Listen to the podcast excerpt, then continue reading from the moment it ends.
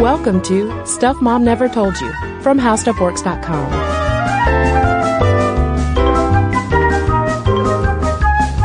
Hello and welcome to the podcast. I'm Cristen. And I'm Caroline. And today's episode is on fast fashion, partly timed with the holiday shopping season when we are recording this episode. And I, I just realized, Caroline, now I'm feeling very self-conscious about what I'm wearing to the studio because I'm, I'm probably head to toe in what could be considered fast fashion. Oh yeah, I'm wearing what nothing. are some of your stores? ar- artisanal. Well, I've got right. Is that the opposite of fast fashion? Artisanal retail. right, it's it's made of bread and wood. Yes. it's whittled. These clothes are whittled. Oh, man, uh, one day when I can afford whittled clothing, uh, I'm wearing a Nordstrom top, Okay. Madewell jeans. And Madewell shoes. Uh, by the way, y'all, I'm white. Well, you know, uh, I guess the the upside of that is that that fashion isn't as fast and therefore damaging. It's like medium fashion, but let's be honest, Madewell is part of the whole, you know, it's related to the Gap and Old Navy. Yeah, and oh, yeah. It's all part of the whole system. Part of the system, yeah. Hey, heads up, this uh this episode is just one giant guilt trip. um, and I, I, I thought that it was important to talk about this for sure, not only because we're getting into the holidays, we're all going to be doing some shopping for our families and friends. Um, but also it was interesting to address something that I personally have dealt with, which is treating shopping as entertainment. Oof. Yeah. Um, I I have noticed, and it's good to be aware of this, but I've noticed that when things in my life aren't going so well, maybe I'm stressed, maybe I'm bummed out, maybe I am in some way not feeling fulfilled. I get this like drive to go shopping. is it a particular kind of thing that you shop for? Clothes. Oh. I mean, I, I like to browse. Like if I if I were to browse, like I wouldn't want to browse through a, a Best Buy. Uh, Why not? I am not a consumer of video games. Uh, listen, dishwashers, brand new dishwashers always make me feel top of the line. I am curious about the TVs that are curved, but like not enough to want to go browse them. Right, because you wouldn't be able to buy one. You know, Right. you wouldn't satisfy that urge. Right. And I mean, this is, this is something too that we're going to talk about that psychological and even neurological aspect of what drives us to go out and buy clothes made on the other side of the world that we just don't need and might even end up falling apart like three days after we buy it. Oh, I've totally had uh, cheap clothes fall apart on me. Thankfully, not just like Not literally right off you. my body, uh, but uh, kind of close to it. And I have a feeling that it is no news to anyone that clothes that we buy in big box style stores are made overseas in not so great conditions. They're not terrific for the environment, uh, yada, yada, yada. And, uh, if you want to go back and learn more about the environmental aspect of this, we did a podcast a couple years ago on uh, thrift clothing, kind of like what happens to our cheap or nicer clothes when we give them away. Um, but I think it's really important to put human faces to these these clothes that that we're wearing. Um, and I've got you know all of these fast fashion brands in my wardrobe, and I'm Yeah. trying to get better about it. Um, but speaking to the uh, the insta fulfillment that you're talking about, I do a similar thing, but with online shopping. And I will perhaps load up my cart, but I won't actually buy it. I'll just leave it there and then go away. Okay. Um, but in terms of actually buying things, because I am a bit of a thrifty nickel, I notice, and y'all, there are studies to back this up, and I really think, I really think that this is what's happening. I tend to buy more, go into actual stores, because I hate doing that. I will go into a- actual stores most likely when I am ovulating. Really? Yeah, there are all sorts of studies about how uh, women tend to shop more and uh, dress up more, wear more makeup when they're ovulating because of all of the Evo bio Yeah. reasons you would assume. Are we nesting? We're trying to land a man, honey. Well, we're trying to land a man and then build a nest out of all of those tattered H&M shirts Yes. that we've discarded. yes. Put the baby here. I, ma- I made an H&M nest. Put it right here. Um, well, speaking of H&M, uh, let's dive into the fast fashion marketplace that a lot of y'all are probably familiar with. Brands like, of course, H&M, Zara, Uniqlo, Forever 21, all of these mass-produced clothes that are just churned out at an astonishing rate. Yeah, I was not aware of just how fast some of these stores turned over their inventory. Um, some of them are turning them over every day. Others, uh, a couple times a week, as opposed to, uh, historically, more traditional fashion, which would turn over maybe once or twice a season, driven by weather demands. Oh, it's getting chilly. Let's put out the gloves and the coats. Or spring is coming. Let's get out our warm weather clothes. And Now our, and our spring elbow gloves. they, that's a glove that you just put on your elbow yeah. because you're wearing short sleeves. and you so haven't moisturized throughout the winter, so you Right. got ashy elbows. You need to put them on something soft. Um, and even back in 2004, the Harvard Business Review was basically like, this is insane. Uh, they wrote that Zara defies most of the current conventional wisdom about how supply chains should be run. They said the company can design, produce, and deliver a new garment and put it on display in its stores worldwide in a mere 15 days. Such a pace is unheard of in the fashion business where designers typically spend months planning for the next season. It's really created this cycle in the fashion industry of, um, these cheap, quickly mass-produced clothes are hitting stores, uh, turning over really fast. So the shopper expects things to turn over really fast. More people are using shopping as entertainment, as we'll talk about in a little bit. They want to go into the store and be entertained slash uh, buy a lot of cheap clothes. Well, it's also the fact of being able to rip off runway designs Right. at a really cheap price, and that's part of the really quick turnover that they're doing. Um, and top fast fashion retailers have grown nearly 10% year over year for the past five years. Uh, they're part of a 1.2 trillion with a T dollar industry.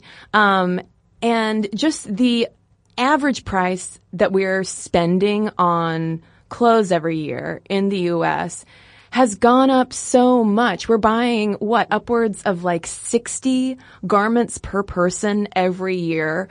Um, in 2014, the average U.S. household spent uh, more than $1,700 on apparel. Uh, and Forever 21, of course, is a real cornerstone of this. Yeah, that empire alone employs 35,000 people and in 2012 they earned 3.7 billion with a B dollars. Uh, that's a lot of graphic tees and trendy pants and uh, fake leather jackets. I would only know that because I've recently been looking for a fake leather jacket and have been discouraged from searching the fast fashion retailers. Yeah, don't do it because it's also real obvious that it's. Oh yeah. Oh no, I don't want. Yeah. Mm-mm. Oh, is that a plastic jacket? Oh, that's do nice. not stand near the bonfire. I just, I just melt.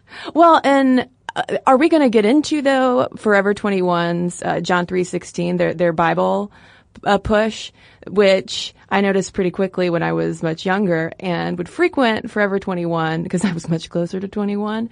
Uh, and you notice that they have uh, Bible verses in their bags, and it's because the Korean family that started Forever 21, uh, who are based in LA, are super duper Christian. Yes, they are. So it's kind of interesting to see this. Uh, I don't know the. Um, the convergence of fashion and religion and money. yeah, yeah, because uh, Forever 21 is founded by super Christian people, but aren't necessarily treating all of their supply chain uh, employees in the most Christian way. You would think. Yeah, exactly. And I mean, these fast fashion retailers, including Forever 21, are so successful partly because they're able to be so agile in this really changing industry and able to respond to trends so quickly. Like Cristen was saying, you know, if a celebrity wears something one day, maybe two weeks later, you will see the same look on the shelves. Um, and that really affects sort of the bottom line. I mean, Zara doesn't have the massive 50 to 70% markdowns that slower retailers like an Ann Taylor, where it seems like everything is always on sale. Um, those stores have to mark things down drastically just to move out that bulk of inventory once trends shift and people are like, I don't want to wear that plastic jacket this year. Um, and Zara co-founder Amancio Ortega is recognized by Forbes BT Dubs as the world's richest retailer. And did you know Sweden's wealthiest person is this guy named Stefan Persson? Uh, he happens to be the chairman of H&M. No surprise. So these these fast fashion empires can make their founders a lot of money. And part of this whole conversation too is the fact that we're basically internet monsters now. You know, Cristen was talking about doing her online shopping. Um, but it's, it's not just that. It's not just, oh, I love to shop online. It's our whole culture of existing online 24-7. We're following all of these fashion and culture influencers on places like Instagram. This was something that Dr. Warren Hausman, a Stanford management science and engineering professor, was talking about. Um, he says that fast fashion is a business business model tailor made for the multi channel, I want it now, internet driven buyer of today. And honestly, a lot of that does tie into our human person neurology and psychology. And of course, because well before uh, Mr. Persson set up H&M and Zara landed in Spain, Compulsive buying has been a psychological phenomenon. It's something that researchers have looked into for a long time. It's defined as this irresistible drive to buy despite the fact that you might not be able to afford it. And researchers find that it is in fact on the rise and estimates range from 2 to 15% of people worldwide are compulsive shoppers, although we're not entirely sure why. Yeah, and it is more pronounced in women, but that gender gap, any compulsive buying gender gap that exists does shrink as you get younger. As you're looking at an entire population and like you look at teens versus people in their 40s, for instance. Uh, young boys and young girls are just as likely to exhibit compulsive shopping tendencies. Um, but as we age, uh, women are more likely to exhibit that than men. So middle aged ladies be shopping? Be shopping TJ Maxx, TJ Maxx. Uh, and this jibes though with previous research showing that women, adult lady people, tend to have more positive attitudes toward clothing shopping or browsing as a social or leisure activity, whereas typically, stereotypically, and according to this research, men tend to see it as work. So apparently when we're teens and our moms drop us off at the mall, we're all like, yeah, I love this shopping at Hot Topic for stickers and baggy jeans. Um, but as we age, men are like, that's not for me. And women are like, let's still go to the mall and chit chat over a latte. over a latte. over a frappuccino and one of those giant cookies. yeah. God. You know what? Sidebar, I will be honest those uh, American Cookie Company M&M cookies got me through many a lengthy shopping trip with my mother when my blood pr- or sugar started to dip. so don't diss the cookie. That's why the cookies are there, you know, know. to get to get you through those long days. um, and all of this shopping, and especially fast fashion, which is affordable, more affordable for uh, teens and tweens with much smaller disposable incomes. This has launched an entire genre on YouTube of the haul videos. Uh, I mean, Bethany Mota has made an entire career out of this. Same thing with Michelle Phan in a way, uh, but more focused on makeup, of course. And while we don't have the number of hours that people have racked up watching haul videos exclusively on YouTube, I'm sure it's approximately bazillions even just the amount of time that we're spending and, and we as in millennials spend on retail sites is enormous. 45% of us spend more than an hour a day online shopping, whether that is actually purchasing things mm-hmm. or browsing and, you know, kind of faking yourself out like I do. Yeah, and I mean, when I'm, I, I see how easy this could be to spend way, way more than just an hour a day looking at retail sites, especially if you're trying to do your holiday shopping and maybe you go down a rabbit hole of like accidentally shopping for yourself instead. I've never done that. But I actually was talking with my therapist about my tendency to spend too much time on Pinterest because I've also realized about myself, and this is weird. Somebody write me a letter if you've kind of felt the same thing about yourself.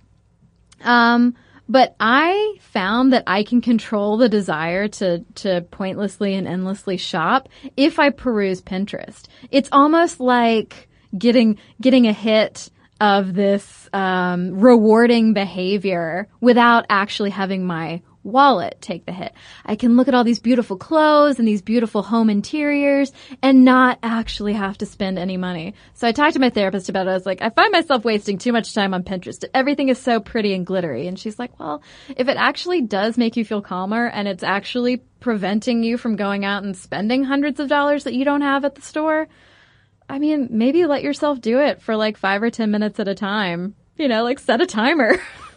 Yeah, I mean that's the, the same thing I'm doing when I fill up my cart. I mean, I'm just not on Pinterest. You Yeah. know, we have different ways of uh, sort of fulfilling that insta urge. Um, but when it comes to going through with compulsive shopping, research has linked it with compensating for identity and mood problems. So not surprising. And uh, I, we don't have a study in front of us looking at this, but just anecdotally, I do know among a, a couple of friends of mine who uh, suffer from manic disorders when their mania peaks, so does their shopping. Right, exactly. And um, the the study that we were looking at uh, from the British Journal of Psychology in November 2005, as well as a March 2015 article in the Atlantic, talked about not only are people trying to compensate for these identity and mood issues,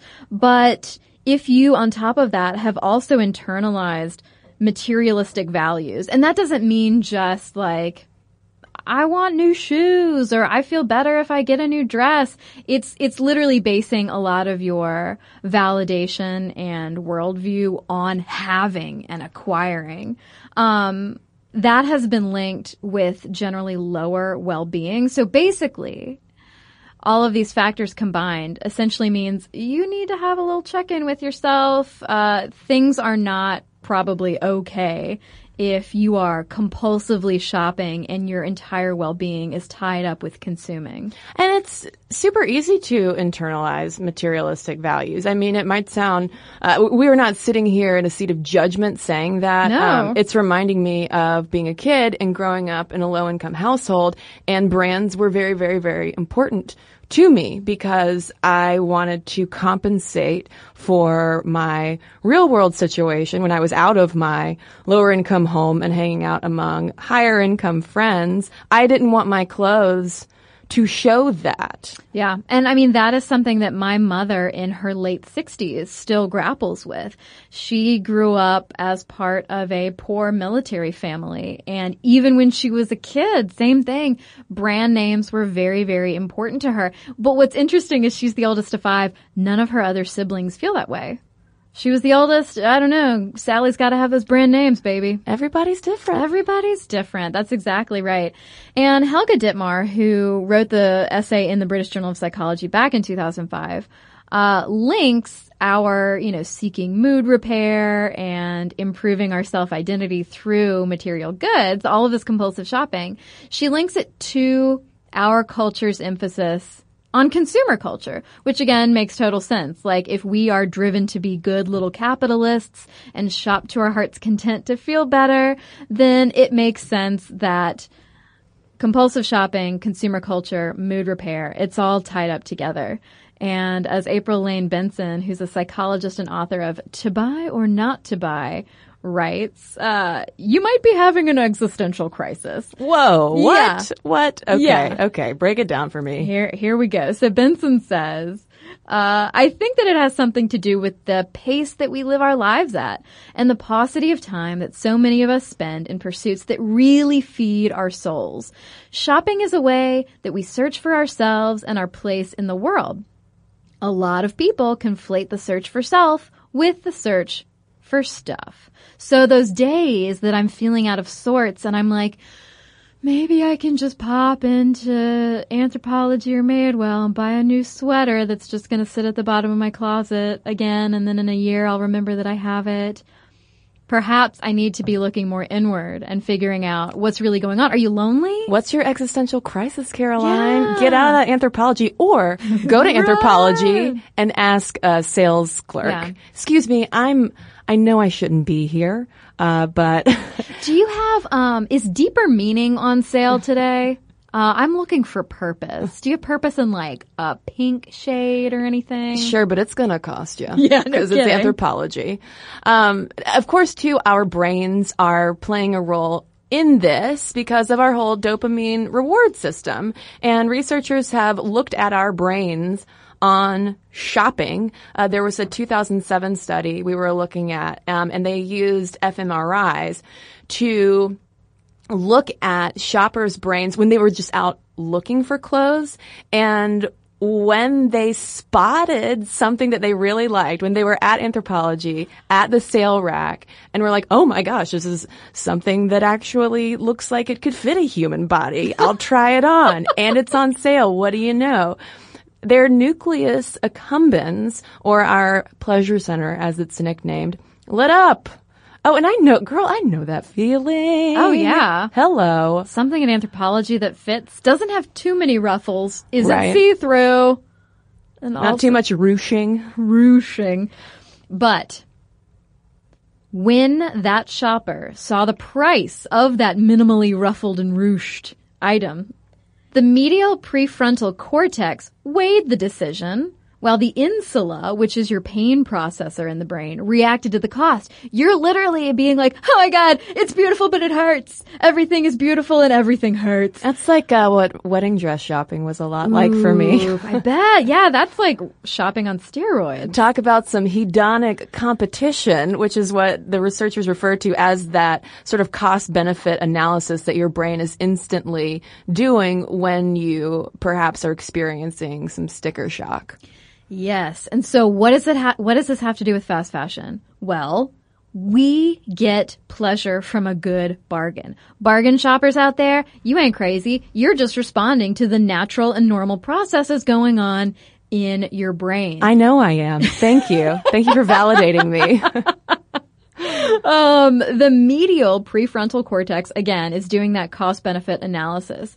And Scott Rick, one of the study's authors, said that it seemed to be responsive, not necessarily to price alone or how much I like it, but that comparison of the two, that weighing, how much I like it compared to what you charge me for it. And I mean, hello fast fashion and shopping the sales rack and using that to fulfill that need. Even if you're not like a clinically compulsive shopper, it still feels good to get a hit of that beautiful item, whether it's clothing or something like a, a vase, perhaps. Um, and it's on sale. Oh man, you just triggered all of the good stuff in my brain. Just getting high at H&M, baby. Yeah, and so that's why fast fashion is so perfect for this brain activity. That cheap clothing is super easy to buy, and the frequent new deliveries that places like H&M or Zara get mean that we always have something new to expect and to look at.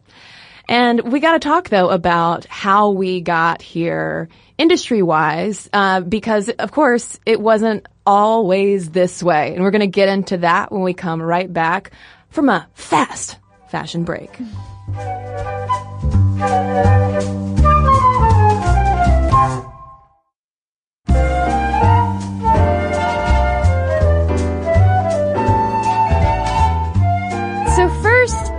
Terms of of our timeline, let's look at how our shopping has changed. According to the Bureau of Labor Statistics, clothing accounted in 1901 for 14% of Americans' total discretionary expenditures. By 1960, that had fallen to 10.4%. And then by 2013, that 14% had plummeted to just 3.1% of our total expenditures. And at the same time though, we're buying way more. So, to translate, things cost much less than they used to, um, and we have more money to spend, so we are spending less to buy more. Yeah, exactly. So, all right, pre 19th century, uh, basically you, Cristen. Oh, hello. You have a you have a sheep. oh, good, good. Yes, and you you cuddle with the sheep and you love it, and then you shear it to get its wool, and you you make a sweater. I've skipped some steps. Oh no, that's just I I can do it that fast. Y- y'all Well- ne- y'all never see me make a sweater, If you shear the wool in the shape of a sweater, you can just put it on yourself. right? And if a stiff wind don't blow, you're good to go. That's my old rhyme. That's what everybody was saying before the Industrial Revolution. You know? just just uh, shear a sweater sized patch of wool. And if the and if, And the if, stiff- yeah. if ye old wind don't blow, Yeah, I think there are actually some old folk songs along those lines. But all right, as you might expect, uh, with the Industrial Revolution also comes faster fashion, uh, thanks to new tech textile machines, factories, and ready-made clothing. Uh, you also have more clothing made in bulk in a range of sizes rather than clothes being made to order each time an individual person orders those clothes. And so in 1846, we get yet another fast fashion development. The sewing machine is patented. helpful. That's that's too fast almost, and this contributed to an extremely rapid fall in the price of clothing and an enormous increase in the scale of clothing manufacturing. And with more garment factories and sewing innovations, the dressmaking business grew. Uh, well, uh, although of course, if you were poor, you were still making your own clothes. So there's issues of class and race in here as well. Um, and actually, those poorer people who were working as part of this industry were called sweaters. They were the people to whom the dressmaking businesses, those smaller dressmaking businesses would outsource a lot of their production. So this is sort of an early glimpse at the effects of speeding up fashion. A lot of the production is outsourced outside of the person who's actually making and or needing that item of clothing. And the fa- fact of the matter is, um, since that time, the faster our fashion has become, the more dangerous it's become for the people who are making it. And uh, we dived into some of this labor history in women in our podcast a few months ago uh, on the roots of International Women's Day, um, in which we mention, of course, the 1911 Triangle Shirtwaist Factory fire that killed 186 people, mostly young female immigrants, because the a fire broke out and there was no way to escape. There were no exits. I mean, they had they had the people li- almost locked into these rooms so that they could do nothing but work. Exactly. So with World War II and the fabric restrictions that came along with that, we get more functional styles and all of this leads to this increase in standardized production. And so basically you have a lot of middle class consumers who are getting used to the value of buying mass produced clothing and right here in this timeline in 1947 is when we see H&M open in Sweden. And yeah. I had no idea H&M was that old. Well, okay. Do you think they were printing sassy sweatshirts uh, like some of the ones that I owned back then? for sure sassy sweatshirts um, because that was all the rage in 1947 Duh. but the founder Erling Persson was actually inspired to open h&m by the post-war high-volume retailers here in the united states. So he looked around at mass production and was like a good idea. The Persson family can make a lot of money. Uh, and when we get to the 1960s. By now, teenage culture has fully developed, and this is really important because y'all at the at the turn of the century, um, you know, from the 1800s to the, to the 1900s, teenagers kind of like didn't exist. But by the 1960s, we have this booming post World War II consumer culture and teenage culture with their disposable income, and they loved being on trend. I mean, as probably most of us can identify with when we are trying to figure out who we are and we don't want to stand out too much. So, you know, back then, what would it be? Put on your, put on your bell bottoms and get groovy, I suppose. I would have been, uh, as cool of a teen back then as I was when I was growing up, which is to say, not much. I mean, not very. That's not even the right way to say it. I just picture you walking up to a group of teenagers in the 1960s and saying that. Hey kids, holding up a peace sign. I've got some like little John Lennon sunglasses on. Uh, Okay, so now that we've set the scene for you, um, can I tell you about my friend? He's named Jesus. Sorry. those those fashion brands had to find ways to keep up with the increasing demand for faster, cheaper fashion. So this is when you see these massive textile mills opening all over the developing world, which allowed those US and European companies to save millions of dollars through outsourcing. Uh, and by the time we hit 1975, Zara opens in northern Spain with speed as its driving force. And by the time Zara actually hit U.S. shores in 1990, uh, the New York Times actually used the term fast fashion to describe it. Uh, I still remember the very first Zara that I went to. I was in Barcelona uh, studying abroad in college, and uh, one of my besties, who I went with, knew about Zara. I was obvi- from my previous impression. you you might you might uh, guess that I, I wasn't so caught up with uh, with the times. And she was like, we've got to go to Zara. It's the place. Uh, so I still remember going to that, um, that Zara and experiencing that hedonic competition in my head because Yeah. at the time the euro was like super outpacing the dollar. And I think I bought maybe a, a necklace or something.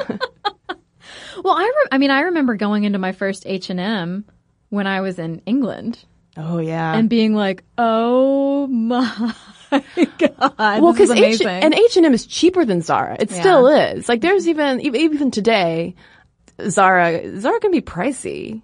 Uh, but you know what is not pricey is old F two one baby. Yeah, in 1984, uh, to celebrate the birth of Cristen Conger, the first Forever 21 opened in Los Angeles. yeah, that that is a fact. Uh, that's a fact. All of their early uh, quirky sweatshirts just had a picture of baby Cristen on them. Right. I mean, and that's the thing. You know, they love Christ. My name's Cristen. It was just a match made in heaven. That's right. And by the time we hit the 1990s and 2000s, culturally, it's becoming cooler to flaunt your love of low cost fashion. Um, if you're savvy enough, you can mix your high and your low pieces, as all of the women's magazines instruct you to do. And the New York Times even reported that it was chic to pay less. And don't forget, in 2000, the United States also got its first H&M. So all of this stuff is happening at the same time to where now high profile women have embraced disposable fashion. You have Kate Middleton and Michelle Obama sporting a mix of high and low, including Zara and H&M. And uh, I am curious for listeners who are more in the know about the fashion industry and particularly clothing made in the USA and in um, clothing districts in LA and Brooklyn specifically, because for American Apparel, for instance, um, they have always touted that their clothes are made ethically in the U.S., but I've also seen that, you know, just because something is made in the USA doesn't necessarily mean that it is ethically made because Right. sweatshops exist here as well. Um, so I think that's something important to remember because a, a lot of the focus on sweatshops, uh, understandably, is on uh, clothing made in Bangladesh and Cambodia and China and in uh, Latin and South America.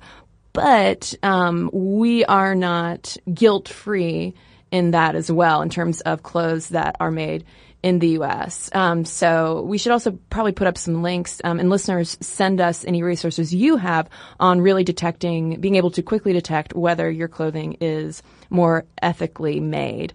Um, next up, now that we've bought these clothes and they've worn their welcome in our wardrobes, what happens to them? Well, we will get into all of that disposable truth when we come right back from a quick break.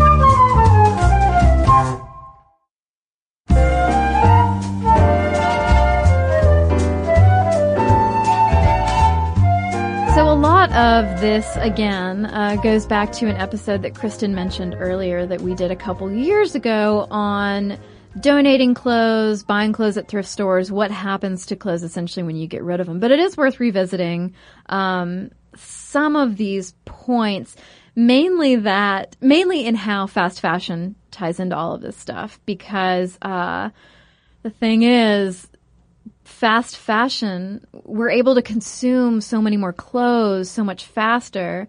And then when they start to disintegrate or we've moved on to the next fast fashion trend, we a lot of the times donate our clothes. We feel good about ourselves. Oh, see, I didn't throw this into a landfill. But unfortunately, what that means is that charities and secondhand stores, places like a Goodwill for a big name, um, have to work that much harder and faster to dig through those massive piles of clothes to find the stuff that's actually sellable, the stuff that they can actually make money on that's not just disintegrating.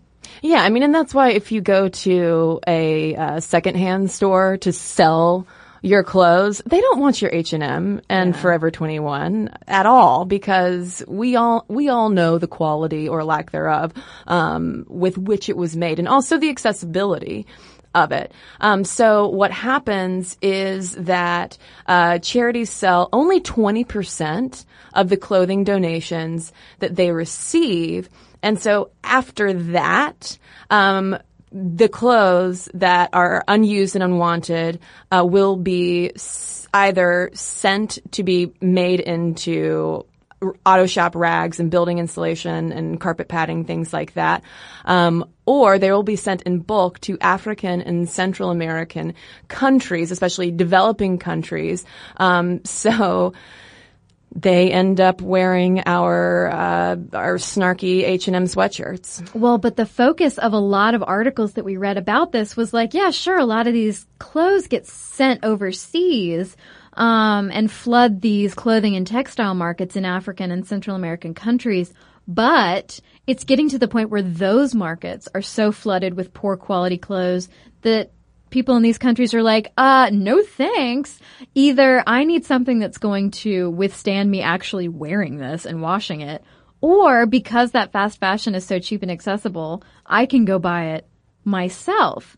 Um, and so the focus of a lot of these articles is that basically we have an issue because we're hitting a point, if we're not already there, we are on the verge of a point where we are going to have a massive glob of clothes that we can't get rid of because if nobody wants them, they're going to end up in a landfill or incinerator. 84% of our unwanted clothes in 2012 in the US wound up in a landfill or an incinerator. And over the past 20 years, the volume of clothes that we Americans have trashed has doubled from 7 to 14 million tons, which breaks down to 80 pounds of clothing a per person. And before you're like, oh, but it's okay because cotton is biodegradable. Well, keep in mind that A, it took thousands and thousands of gallons of water to make your cotton clothes, even if they're organic, and that cotton requires way more insecticides than a lot of other fabrics do. Um, but also, if it's been bleached, dyed, anything like that, it is going to release that stuff into the ground and therefore into the groundwater. And all of that stuff, if you burn it, is just going to end up in the air, which of course is a big problem too if the thing you're destroying is a uh, synthetic fiber as well. So all of that's just adding to uh, greenhouse gases. Yeah, because I mean, yeah, you already have the carbon emissions and stuff to ship raw materials to countries like Vietnam, Pakistan, Bangladesh, Philippines, uh, and then the oil that is used to ship the final product back to us. So not only are these clothes environmentally irresponsible, um, they're also supporting human rights violations a lot of the times because when we look at who is making fast fashion, uh, it's very much a feminist issue that we need to be aware of. Um, across Asia, in particular, millions of women, most, it's mostly women and children who are making these clothes. And if we look at the conditions that they are working and living in and how our shopping habits are really supporting that and funding that, um, this is a major feminist issue that we need to be more conscious of. Absolutely. Every time we head up to that cash register. Yeah, um, apparel in general is actually the largest employer of women globally. Women ages 18 to 35 make up 80% of garment workers, um, and many have children and families to provide for and are the main earners in those families. But the majority of these women working in the apparel industry globally uh, less than 2% of them are actually receiving a living wage, which is worth noting. When you look at that insanely low price tag and you're like, oh my god, how can a shirt be $3? This is why. And plenty, plenty of those big mega brands we've been talking about have to worry about this or should be worrying about this and addressing this. But also, you know, a lot of your celebrity brands that are on the cheaper side, they are guilty of exploiting these workers as well. And there's this group, Labor Behind the Label, that really focuses on a lot of this exploitation of apparel workers. And they found that poor ventilation and heat, lack of access to water, overwork, and chemical exposure in factories in Cambodia in particular have led to frequent fainting and malnutrition among the workers, and 90% of them are female.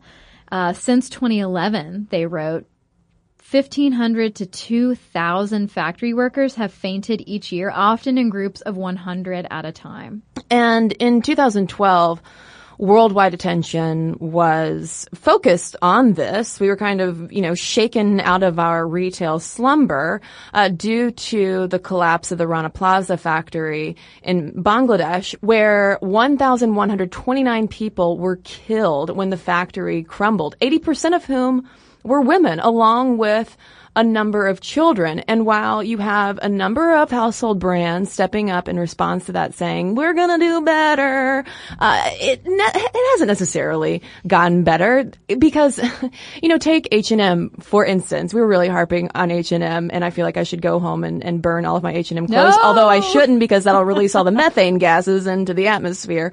Um, oh yeah, I'm supposed to cut them up to make the nest for my baby. Right. There we go. Get with it. So, uh, in our Empowertizing episode a few weeks back, talking about how, um, you know, f- feminism has been co-opted by brands to make us feel better about these kinds of purchases that we're making. And H&M, uh, this past winter came out with, uh, an ad campaign featuring, uh, trans models, uh, women of color, women of all shapes and sizes, a very diverse range that you rarely see, um, in a, a commercial and it received a lot of praise for it. But here is the thing before you start, you know, giving snaps to H&M because what they aren't showing are all of largely the women working in their factories who are still suffering. And, you know, H&M is called, you know, the kinds of contracts that these people are, are locked into for basically no wages, um, under threats of harassment. Um, they call it an industry-wide problem and sort of skirt, no pun intended, uh, responsibility for a lot of this, saying like, oh, well, it's all of these, it's all of these factories that we outsource to. It's just, it's our supply chain. We're trying to, you know, do the thing where you can like bring in all your clothes and you can recycle them. Madewell has a similar thing. You can bring in your jeans and recycle them. But the fact of the matter is, a lot of those, a lot of those women are suffering daily sexual harassment, pregnancy discrimination, and just uh, unconscionable living conditions because of this. Yeah, there was a big article that made the rounds not too long ago that found that 70% of female workers at factories in Guangzhou, China had been sexually harassed and 15% of them had left their jobs to get away from it. Um, according to the China, Lab- China Labor Bulletin in June 2013, uh, nearly all of the respondents agreed that their employer, the trade union, and the Women's Federation, and even the police would be of little help in addressing the problem. They just did not believe that anyone around was able to actually help put a stop to the sexual harassment. And uh, in some instances, workers have faced job termination if they won't have sex with a supervisor. In Bangladesh, female garment workers are 3% of the population, but they account for 11% of rape cases in their country. And those rape cases are then linked to higher rates of suicide. And when these factory workers have attempted to organize, sometimes the governments and military forces will uh, crack down on them. This happened in Cambodia, where uh, some paramilitary groups and the police were sent in specifically to break up worker protests, and some workers have died uh, in the process of that. Yeah, and. W- I say we, the world is not really setting up a good future for the children who are exploited in this system. Uh, the fashion and textile industry employs about 250 million children, some of them as young as five, meaning they're not in school. Meaning they then have fewer chances for social mobility as they get older. And that labor behind the label group points out that an educated girl will reinvest 90% of her future income in her family and in turn her community. And they talk about how therefore putting these girls in schools rather than in factories is really an investment in the future. But of course it can be hard to see that when you just need everyone in your family, all hands on deck to be making money to support you. Well, and certainly these factories are not literally investing in the future as in reproduction. Uh, there was a, a, series of reports that came out earlier in 2016 from the Asia Floor Wage Alliance uh, that interviewed uh, a number of women in H&M's supplier factories in Cambodia and India. And the AFWA found that workers in 11 of the 12 Cambodian factories, uh, women were fired for becoming pregnant. Um, and all of the workers who were who they interviewed in the Indian factories reported the same thing. So, I mean, there's just there's no. It feels like there's there's no there's no winning. There's no upside to anyone but these end users, us, the consumers. Well, so what are our options? Well, I think that public nudity just needs to become okay. It's not like we don't see enough on HBO, am I right? so you're telling me that I need to get a grip and cut out using shopping as therapy or entertainment. Listen, if you're on Pinterest, whatever, yeah. that's fine. Yeah. You're not you're not hurting anyone by going on Pinterest. Right. Okay. It's about obviously like what you are consuming. And I am as guilty of this as anyone else, you know, and it's hard to say this too when you don't make a lot of cash, when you need right. a bargain. Right. And a lot of people do get around this, um, through thrifting or making their own clothes when possible, when you have the time and the resources to be able to do that. Um, so one way to go about it is to try to take more of a Michael Pollan approach to it. You know, he he's the guy who said eat food, not too much, mostly plants, and that's a good dietary rule to live by. Yeah. So when it comes to clothes, um, eat food, not too many clothes. Uh, no, but it, basically it's like buy fewer things, and when you do, buy them of higher quality right. and lasting design, uh, so that you will and wear your clothes more. And I gotta say, I mean that that's been a hard pill to swallow as I moved from being a poor student to a poor newspaper employee. Uh, the idea that you are poor and can't buy enough stuff stays with you, and uh, it's been a hard pill to swallow to be like, no, no, no, you need to invest up front in these nicer grown up clothes so that they don't fall apart. Uh, it's so much easier to say like, I'm just going to run to fill in the fast fashion brand here and, and pick up a couple shirts cause then my closet will be spiced up and I'll feel better about myself when for the sake of our entire globe and our global network, it would be better if A, you just repaired the clothes you had. I should learn to sew, or I'll just ask Holly from History Stuff to make something for me. Um, but also buy better stuff, better quality that lasts longer. And when you are done with it, try having a stuff swap with your girlfriends. I've done this a lot of times. Uh, get some women together with some mimosas, trade clothes and anything that's left over, take it to a domestic violence shelter. Uh, I've taken old bridesmaids dresses to prom dress charities to give to high school girls who can't afford to get a prom dress. Oh, there's also the Dress for Success Yeah. style charities where you can um, drop off uh, more of your office wear Mm-hmm. um, that will be donated to women to help them uh, go on job interviews and find employment. And the thing is, though, Caroline, with all of this, uh, it is still. I mean, it's. If I were sitting here listening to this um, as my mom, uh, you know, maybe when when she was my age, and I don't know sh- how much money my parents had when they were my age, but still, from my perspective, she's a mother of five, doesn't have much money. You're telling her to go to where, you know, like go buy mm-hmm. some two hundred dollar jeans. Like seriously, like that's that that's the the the part the bridge I don't know how to gap, and it's a similar kind of issue. Speaking of Michael Pollan, it's the same kind of thing with food where we have made cheap, unhealthy stuff more affordable And than- available, yeah. and available than the stuff that actually sustains us. So in the same way that we have food deserts, you know, and uh, McDonald's dollar menus uh, that are really the only accessible thing to say a lot of low income single moms, uh, you have similar situations with our clothes as well.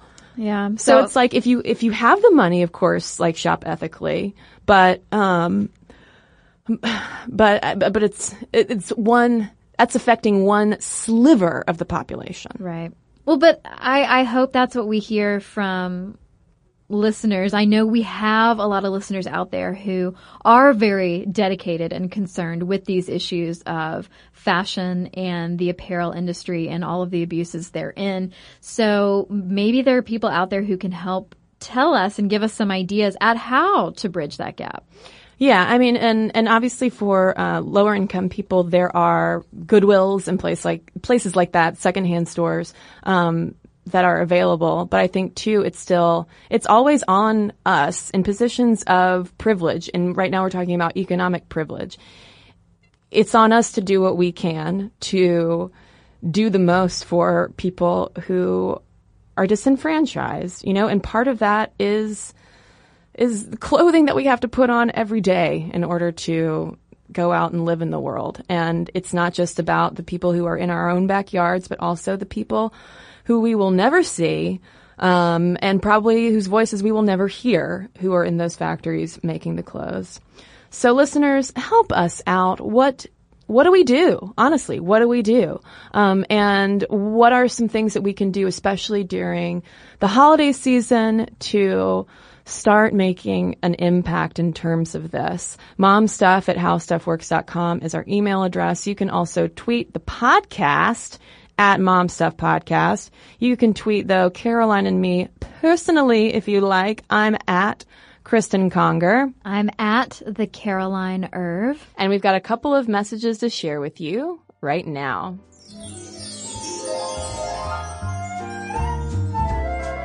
So I have a letter here from L'Oreal in response to our episode a little while back on Phyllis Schlafly. And folks, uh, especially in the U.S., who are sort of mystified over the election results, and particularly the majority of white women who voted for uh, now President-elect Donald Trump, uh, listen to this episode on Phyllis Schlafly. It starts to explain a lot. Anyway, back to L'Oreal. She writes, I just finished your podcast about that oh so lovely human pea schlaf. Wow. There was more than one point where I could feel my blood start to boil. And while there were a couple of things she stood for that I could kind of empathize with, most of it was just way too out there for me. So I'm thankful for my own mom who did stay home and raised my siblings and I. There were five of us. It was no easy task. Oh, hey, what's up? Me too.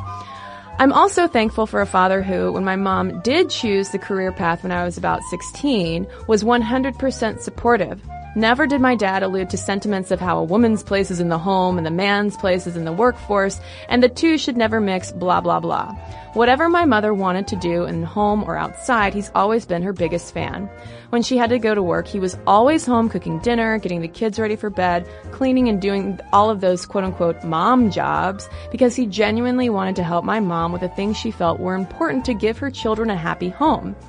I consider myself a feminist, but I don't think there's anything wrong with women wanting to stay home with their children. It's a noble thing.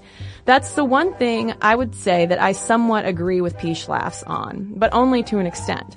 Personally, having children terrifies me. So those women who choose to stay home with their kids instead of working, I applaud you. It isn't easy work. I also think if a woman, woman wants to have a career and children, it's a great option as well. But it is so individual and each woman has a different path to take. Amen. For some women, it works to be in the home exclusively with the kids and they love it, and for others, it doesn't work. And the careers are the path they choose. Both are noble endeavors, in my opinion, and both have the potential to influence people for the better.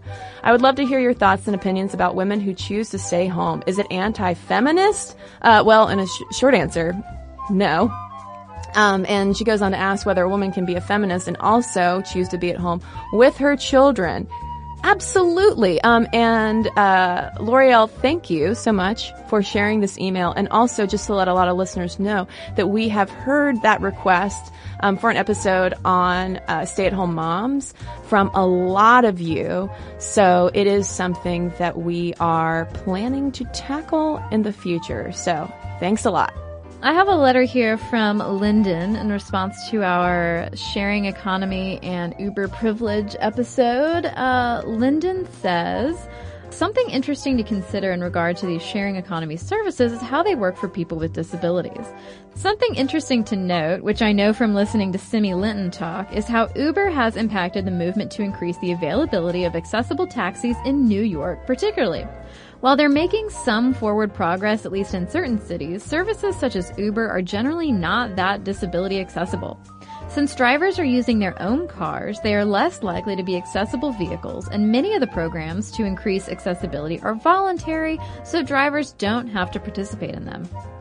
Similarly, services like Airbnb create issues because there's no requirement for units to be accessible or have accessibility features such as traditional hotels would have.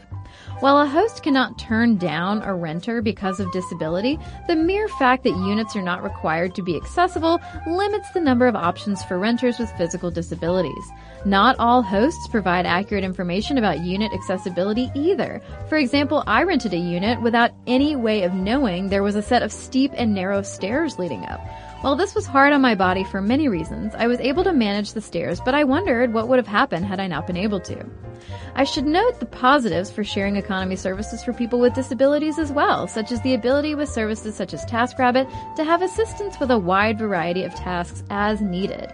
I just wanted to mention another often marginalized group who we often forget to consider when we discuss how we interact with various parts of our world. Keep up the amazing work, and Lyndon, thank you for providing us with the amazing perspective. And thanks to everyone who's written into us. Momstuff at howstuffworks.com is our email address. Um, and speaking of emails, shameless self-promotion alert, uh, I've started a tiny letter in response to all of the post-election awfulness called the Do Better Dispatch. And if you're interested in checking that out and subscribing, you can head to tinyletter.com slash Cristen. And I spell my name C-R-I-S-T-E-N. And for Stuff Mom Never Told You, social media, videos, and podcasts with our sources so you can learn even more about fast fashion, head on over to stuffmomnevertoldyou.com. For more on this and thousands of other topics, visit howstuffworks.com.